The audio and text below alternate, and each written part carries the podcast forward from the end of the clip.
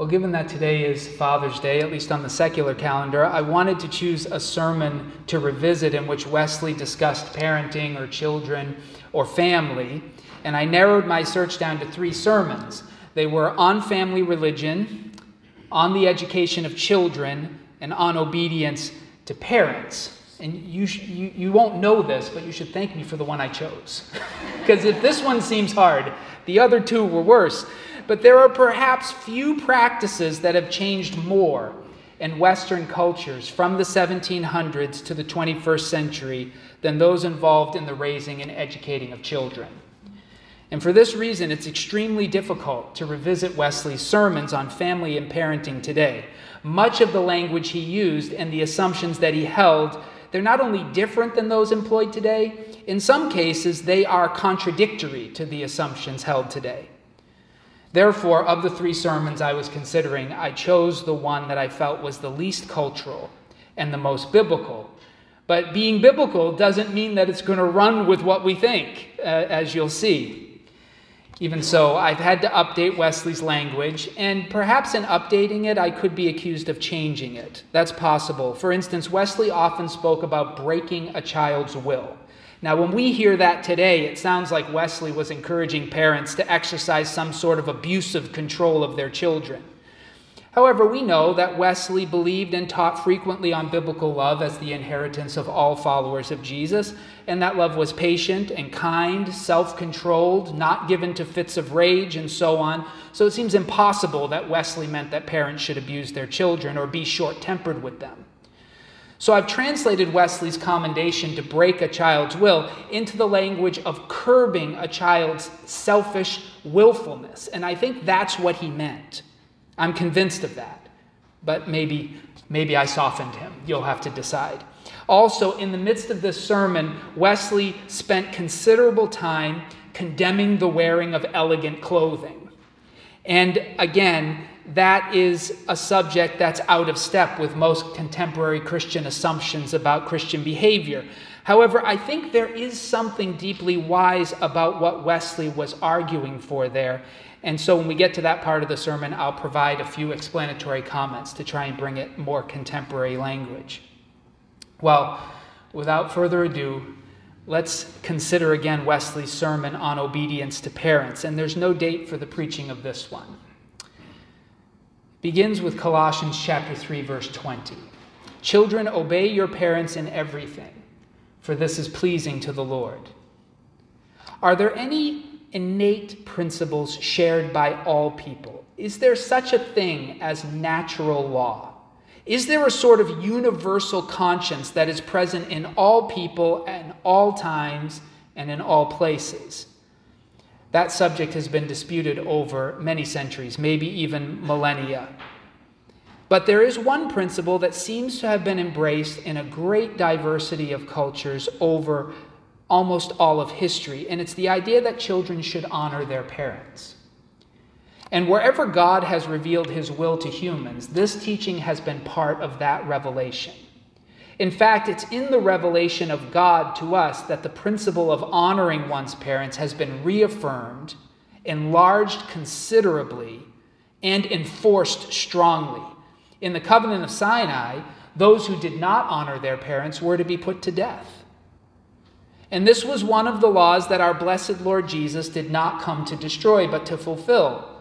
Therefore, Jesus in Mark chapter 7, verses 9 through 13, severely reprimanded the scribes and the Pharisees for nullifying the command to honor one's parents through their traditions. Jesus' teaching should therefore reveal to us that the obligation to honor one's parents applies not only to ancient Israel, but also to Christians. And this is substantially what the Apostle Paul was communicating to the Ephesians when he wrote, Children, obey your parents in the Lord, for this is right. And again, in writing to the Colossians, Children, obey your parents in everything, for this is pleasing to the Lord. We can see that Paul supports this responsibility with three reasons. First, in his letter to the Ephesians, he added, For this is right. In other words, obeying one's parents is a matter of righteousness, not simply a mercy that we do to them. Obedience is what parents are due, it's what we owe them for the life we have received from them. Secondly, this is pleasing to the Lord, Paul says. It's especially pleasing to the great Father of both humans and of angels that we should pay honor and obedience to our earthly parents. Thirdly, it's the first commandment with a promise. This is the first commandment of God in which God attached a promise, namely, so that it may turn out well for you and that you may live long on the earth. This promise has been generally understood to include health, earthly blessings, and long life. And we've seen many evidences that it belongs not only to the covenant of Sinai, but also to the promises of God to Christians. Many remarkable instances of God's faithfulness to this promise can be seen today. But what did Paul mean to commend when he said, Children, obey your parents in everything? I'll endeavor, with the assistance of God, first to explain Paul's meaning and then to apply it. First, I'll endeavor to explain the scripture's meaning, particularly because so few people seem to understand this teaching.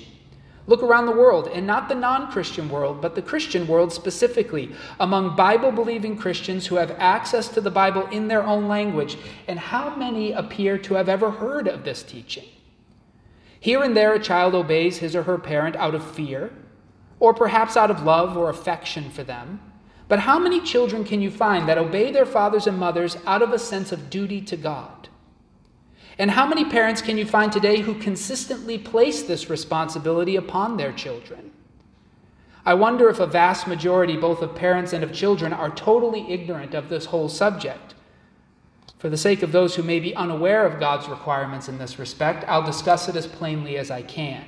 But still, I'm quite aware that those who are unwilling to be convinced will not understand me at all it will be as though I were speaking in Hebrew or Greek. I love that line from Wesley. It's quite clear that by parents, the Apostle Paul meant both fathers and mothers, as he referred his readers to the fifth commandment, which names both parents. However, human laws throughout history may vary. The law of God does not distinguish between mothers and fathers. The obligation given to children is to obey them both. But before we consider how we are to obey our parents, perhaps the question on all of our minds is how long are we to obey them? Are children to honor and obey their parents only until they can walk? Or until they go to school? Or until they can read and write? Or until they are as tall as their parents? Or until they graduate from high school or college? No. If children were to obey their parents only because they were afraid of punishment, or because they depended on them for food and shelter, what honor would there be in that kind of obedience? Only those who honor and obey their parents when they can live without them, and when they neither hope nor fear anything from them, shall receive praise from God. But is an adult man or woman, or a married man or woman, under any further obligation to honor and obey his parents or her parents? With respect to marriage, it is true that a man shall leave his father and mother and be joined to his wife, and they shall become one flesh. And by the same reasoning, a woman is to leave her father and mother and be joined to her husband. Consequently, there may be some instances in which the responsibilities of marriage must take precedence over one's responsibility to parents. However, I do not see either in the scripture or by the scrutiny of reason that mar- marriage either cancels or diminishes the general obligation of children to their parents. Much less does our responsibility to our parents diminish simply because we have reached 21 years of age. I certainly never behaved as if this was the case myself. It's Wesley speaking. my mother will say whether this is true of me. When I was in my 30s, I considered my relationship with my father to be the same as when I was 10. And when I was in my 40s, I considered myself just as responsible to obey my mother in everything lawful as I did when I was learning to walk. But what is implied in Paul's instruction? Children, obey your parents in everything. Certainly, the first point of obedience is to do nothing which your father or mother forbids, whether it be a major thing or a minor thing. Nothing should be more obvious than that the prohibition of a parent should bind every conscientious child, unless, of course, that prohibition were to cause us to disobey God. But there's more. Obedience can be understood a bit further. A gentle parent may totally disapprove of something that she or he does not expressly forbid. What's the responsibility of a child in these instances? How seriously should this disapproval be taken? Whether a parent has prohibited a behavior or not, a person who wishes to have a clean conscience, should be safe and avoid offending a parent unnecessarily. The most honorable decision is certainly to avoid behaviors of which you know your parents disapprove. To do otherwise would imply a degree of disobedience which those of tender conscience should wish to avoid. The second thing implied in this teaching of Paul is that we should do everything which our father or mother asks, whether it is large or small, provided that what is asked is not contrary to the teachings of God. In this way, God has given an honor to parents which even governmental authorities do not have. The Queen of England, for instance, is a sovereign ruler, yet she does not have the power to ask me to do anything unless the law of the land requires it of me. For the Queen has no power but to execute the law. The will of the Queen is not a law to a citizen of England, but the will of a parent is a law to the child, who is bound in conscience to submit unless submission would result in rebellion against God. It's with admirable wisdom that God has given us this teaching. When children are weak, the strength of their parents can support them. And when children are ignorant, the wisdom of their parents can guide them until children have strength and understanding of their own. In the same way, the will of parents may guide the wills of their children until they have wisdom and experience to guide themselves. This is therefore the very first thing that children must learn that they are to obey their parents, to submit to their will in all things. And this must be put into effect long before children can understand the reason for it, and indeed long before they are capable of understanding any of the teachings of Christianity. This is why the Apostle Paul directs all parents to bring up their children in the discipline and instruction of the Lord. For their self centered willfulness can be curbed by proper discipline, even in their early infancy, long before they are ready for instruction. This, therefore, is the first responsibility of all parents. From the time a child is able to begin to reason in any degree, parents must curb their self centered willfulness by accustoming them to submitting to your will, which will prepare them for submitting to the will of their Father who is in heaven. But how few children do we find, even at six or eight years old, who understand anything about this? Indeed, how could they understand it, seeing that they have no one to teach them? Are not their parents, both father and mother, as ignorant of this submissiveness as they themselves are? Whom can we find, even among Christians, who have the vaguest idea about this? Haven't we all witnessed this ignorance ourselves? Haven't we been present when a father or mother has said to his or her child, Do so and so, and the child, without any second thought, replied, No, and then the parent quietly passed it by without comment? Do we not see that by this cruel indulgence we are training up our children by brazen rebellion against their parents to rebel eventually against God? Therefore, we're raising up our children for the everlasting fire prepared for the devil and his angels. If any parent really understood this, they would neither eat, nor drink, nor sleep until they had taught their children better lessons, instilling in them the fear of ever giving that diabolical answer again. For those parents who fear God, allow me to explore this a little further. If we do fear God, how can we allow a child above a year old to say, I will do what we have forbidden, or I won't do what we have asked, and to go unpunished? We must confront this self centered will in our children right away so that they may be deterred from making a habit of rebelliousness. Have we no compassion for our children, no regard for their salvation or destruction? For those of us who do not allow our children to curse or swear in our presence, we must realize that disobedience is as certain a way to destruction as cursing or swearing. Confront him, confront her in the name of God. In the words of Samuel Butler, do not spare the rod and spoil the child. Do not surrender your child to his or her own self centered willfulness, for that will be to surrender them to the devil himself. The scriptures say, Be of sober spirit be on the alert. Your adversary, the devil, prowls around like a roaring lion seeking someone to devour. As painful as it may be for us, we must pluck our children out of the lion's teeth. Teach your children submissiveness that they might not perish. Curb their self centered willfulness that you may save their souls. I don't know how to emphasize this sufficiently or to impress it on you more strongly. Permit me to add part of a letter on this subject which was printed some years ago. I'm assuming Wesley wrote this.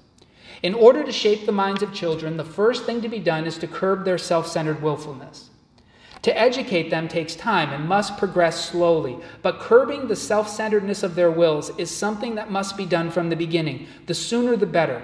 For if we delay to teach this, they quickly develop a stubbornness, which is extremely difficult to curb later, and often cannot be curbed later without methods we would be loath to employ. Therefore, I call those parents cruel who are often considered kind and indulgent, who permit their children to develop habits which they know must eventually be broken. I insist on curbing the self centered willfulness of children early because this is the only foundation for religious education. When this has been accomplished, then a child becomes capable of being governed by the wisdom of his or her parents until his or her own understanding matures. And there's still more to consider. Self centered willfulness is the root of all sin and all misery in the world. So, whatever encourages this in children ensures their future misery and faithlessness. Consequently, whatever discourages and restrains it promotes their future happiness and faithfulness. This should be obvious to those of us who realize that religion is nothing else but doing the will of God and not our own. So, self centered willfulness represents an enormous impediment to both our earthly and our eternal happiness. No indulgence of it can be trivial, and no curbing of it can be unprofitable. Heaven or hell depends on this alone. So the parent who works to curb this in his or her children works together with God in the saving of a soul. But the parent who indulges self centered willfulness does the devil's work, makes Christian faith more difficult, places salvation out of reach, and does all that is in them to condemn their child forever. Therefore, I must earnestly repeat what I've already said. Curb their self centered willfulness early. Begin this work before they can walk, before they can speak clearly, or perhaps even before they can speak at all. However hard it may be, resist their stubbornness and curb their self centered willfulness if you would not condemn your child. I beg you, parents, not to neglect this responsibility nor to delay it. Therefore, let a child from a year old be taught to respect our discipline and not to throw tantrums. In order to accomplish this, we should commit to never allowing our child to have anything he or she cries for. Absolutely nothing, large or small, or else we will sabotage our own efforts. From that early age, we must at all costs ensure that our children do as they are told, no matter how challenging or strenuous we find the endeavor. Don't let anyone convince you that these efforts are cruel for it is cruel not to discipline our children's rebelliousness. If we teach them to curb their self centered willfulness early, then the call of Jesus to self denial will be understandable to them later.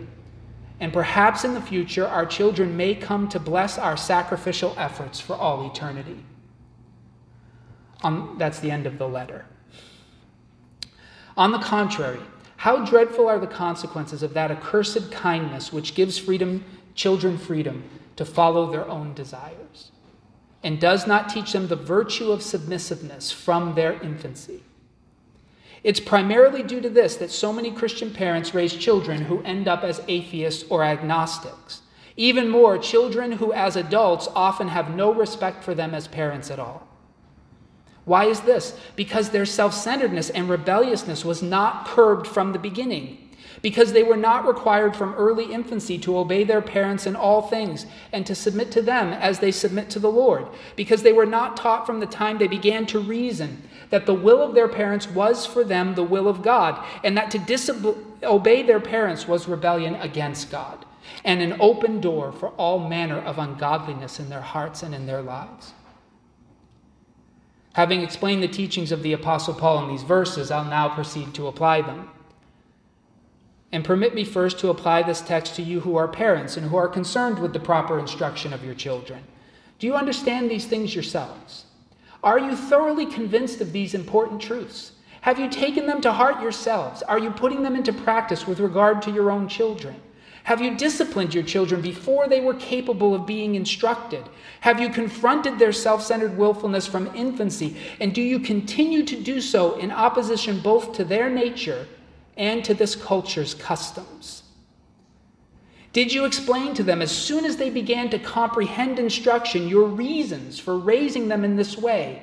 Have you taught them that the will of God is the sole law of every intelligent creature on earth? And have you shown them that it is the will of God that they obey you in all things? Do you repeat this over and over again until they perfectly understand it? Never be weary of this labor of love, for your labor will not always be in vain. At the very least, we must not teach our children to disobey by rewarding them for disobedience. Remember that you do this every time you give them anything because they cry for it. For children are very intelligent, in that if you reward them for crying, they will most certainly cry again. There will be no end to it unless we make it a sacred rule to give them nothing for which they cry. And the easiest way to accomplish this is never to tolerate their crying aloud out of desire or want. Train them up to obedience in this area, and you'll find it easier to bring them to obey in others. Why not begin today? Certainly, we can see this is the better way, both for them and for us. Why then do we disobey the scriptures? Because we are cowards, because we lack perseverance, and because this certainly requires a great deal of patience, far more than we have by nature. But the grace of God is sufficient for us. We can do all things through Christ who strengthens us. This grace is sufficient to give us both diligence and resolve. Otherwise, laziness will be as great a hindrance as cowardice. For without suffering, no one can overcome. Nothing can be accomplished with carelessness or sloppiness. Labor on, never tire, teach lesson after lesson until patience has completed its work. But there is another obstacle that's as difficult to overcome as either laziness or cowardice. It's called fondness or affection, and it is usually mistaken for love, but oh, how different from it. Fondness or affection is, in actuality, hate, and hate of the most mischievous kind, leading to the destruction of both body and soul. Do not give way to it any longer. No, not for a moment. Fight against it with all your might for the love of God, for the love of your children, and for the love of your soul. I have one more word to say to parents. If, in spite of all the apostle has said, and if you thought that was hard, this is the, the dress thing, but I'll, I'll help.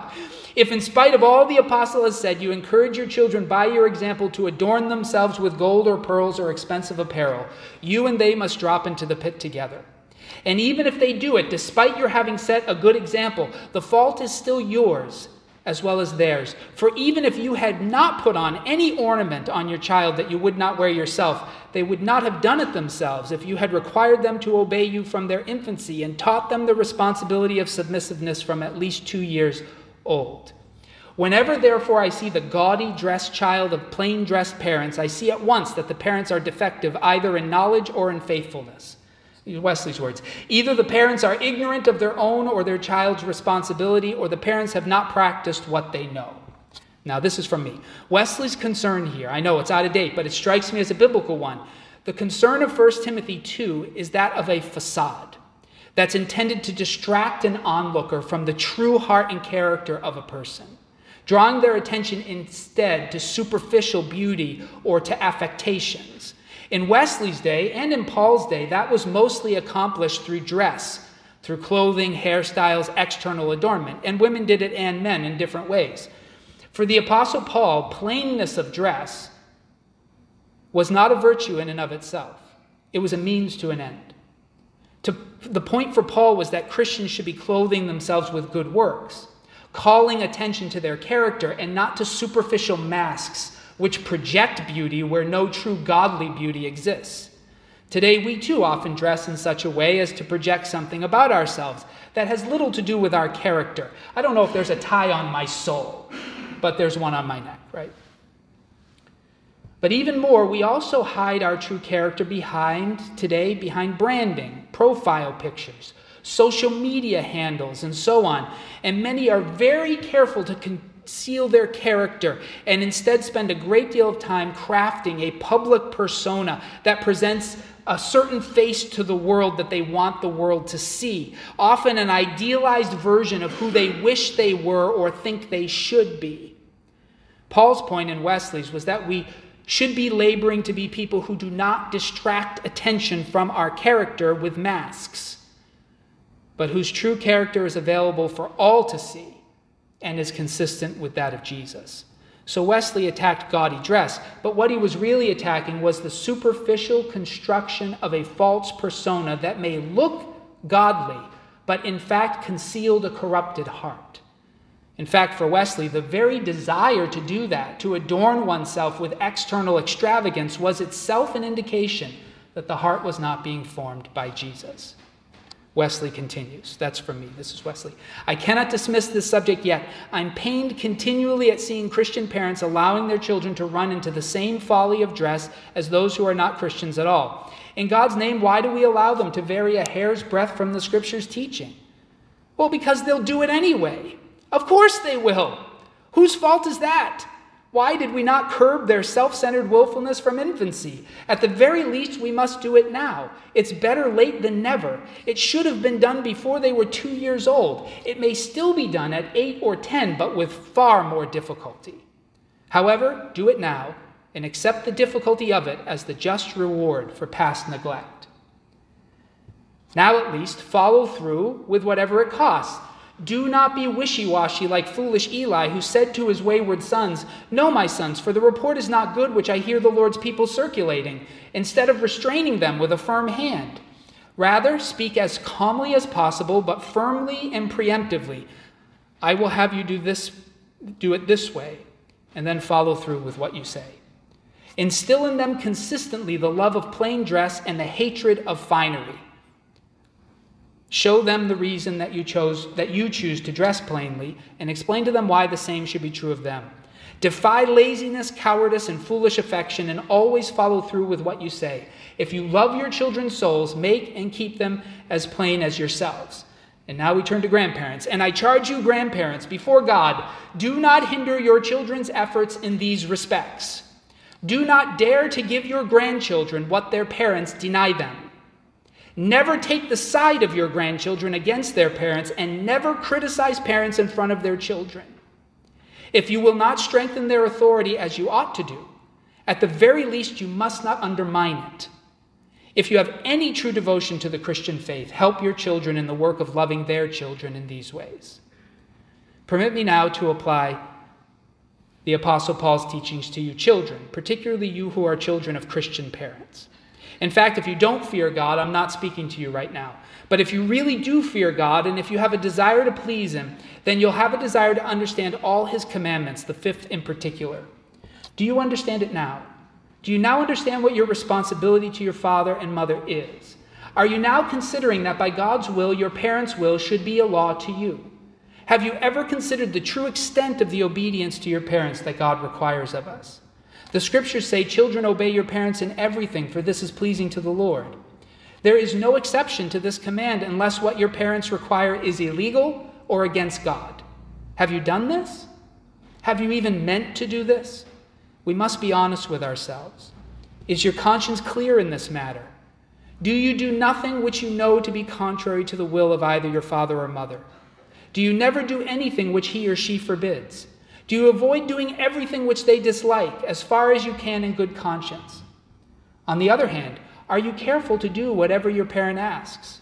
Do you pay attention to them in order to learn how to please them, to make their lives as easy and as pleasant as you can?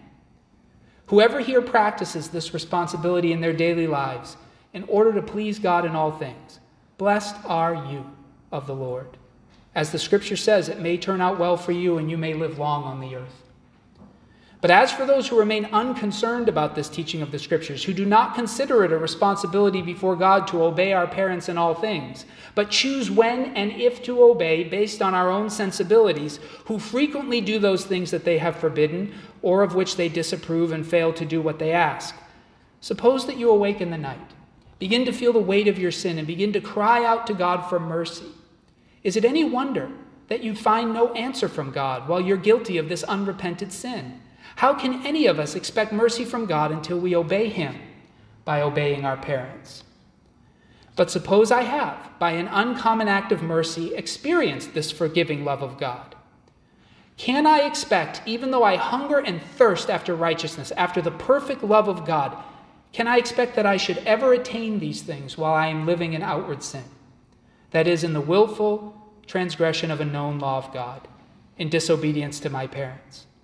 Is it not rather amazing that God has not yet withdrawn his Holy Spirit from me, that he still continues to strive with me, though I am continually grieving his Spirit? Don't grieve the Spirit of God any longer. By the grace of God, we must obey our parents in all things from this very moment. As soon as we get home, as soon as we set foot within our doors, we must begin a new way of living. We must look upon our parents with new eyes. We must see them as representing our Father who is in the heavens. We must learn and study, looking forward to pleasing them, to helping them, and to obeying them in all things. We must behave not simply as their child should behave, but as their servant for Christ's sake, as the scriptures have taught us. In this way, we will truly learn to love one another in ways that we did not know before. God will respond by making them a blessing to you and you a blessing to them. And all who witness your relationship will see that God is with you. Many will see your love of each other and praise God. And the results of your love will remain even after you've passed away from this life and into the arms of God. Amen.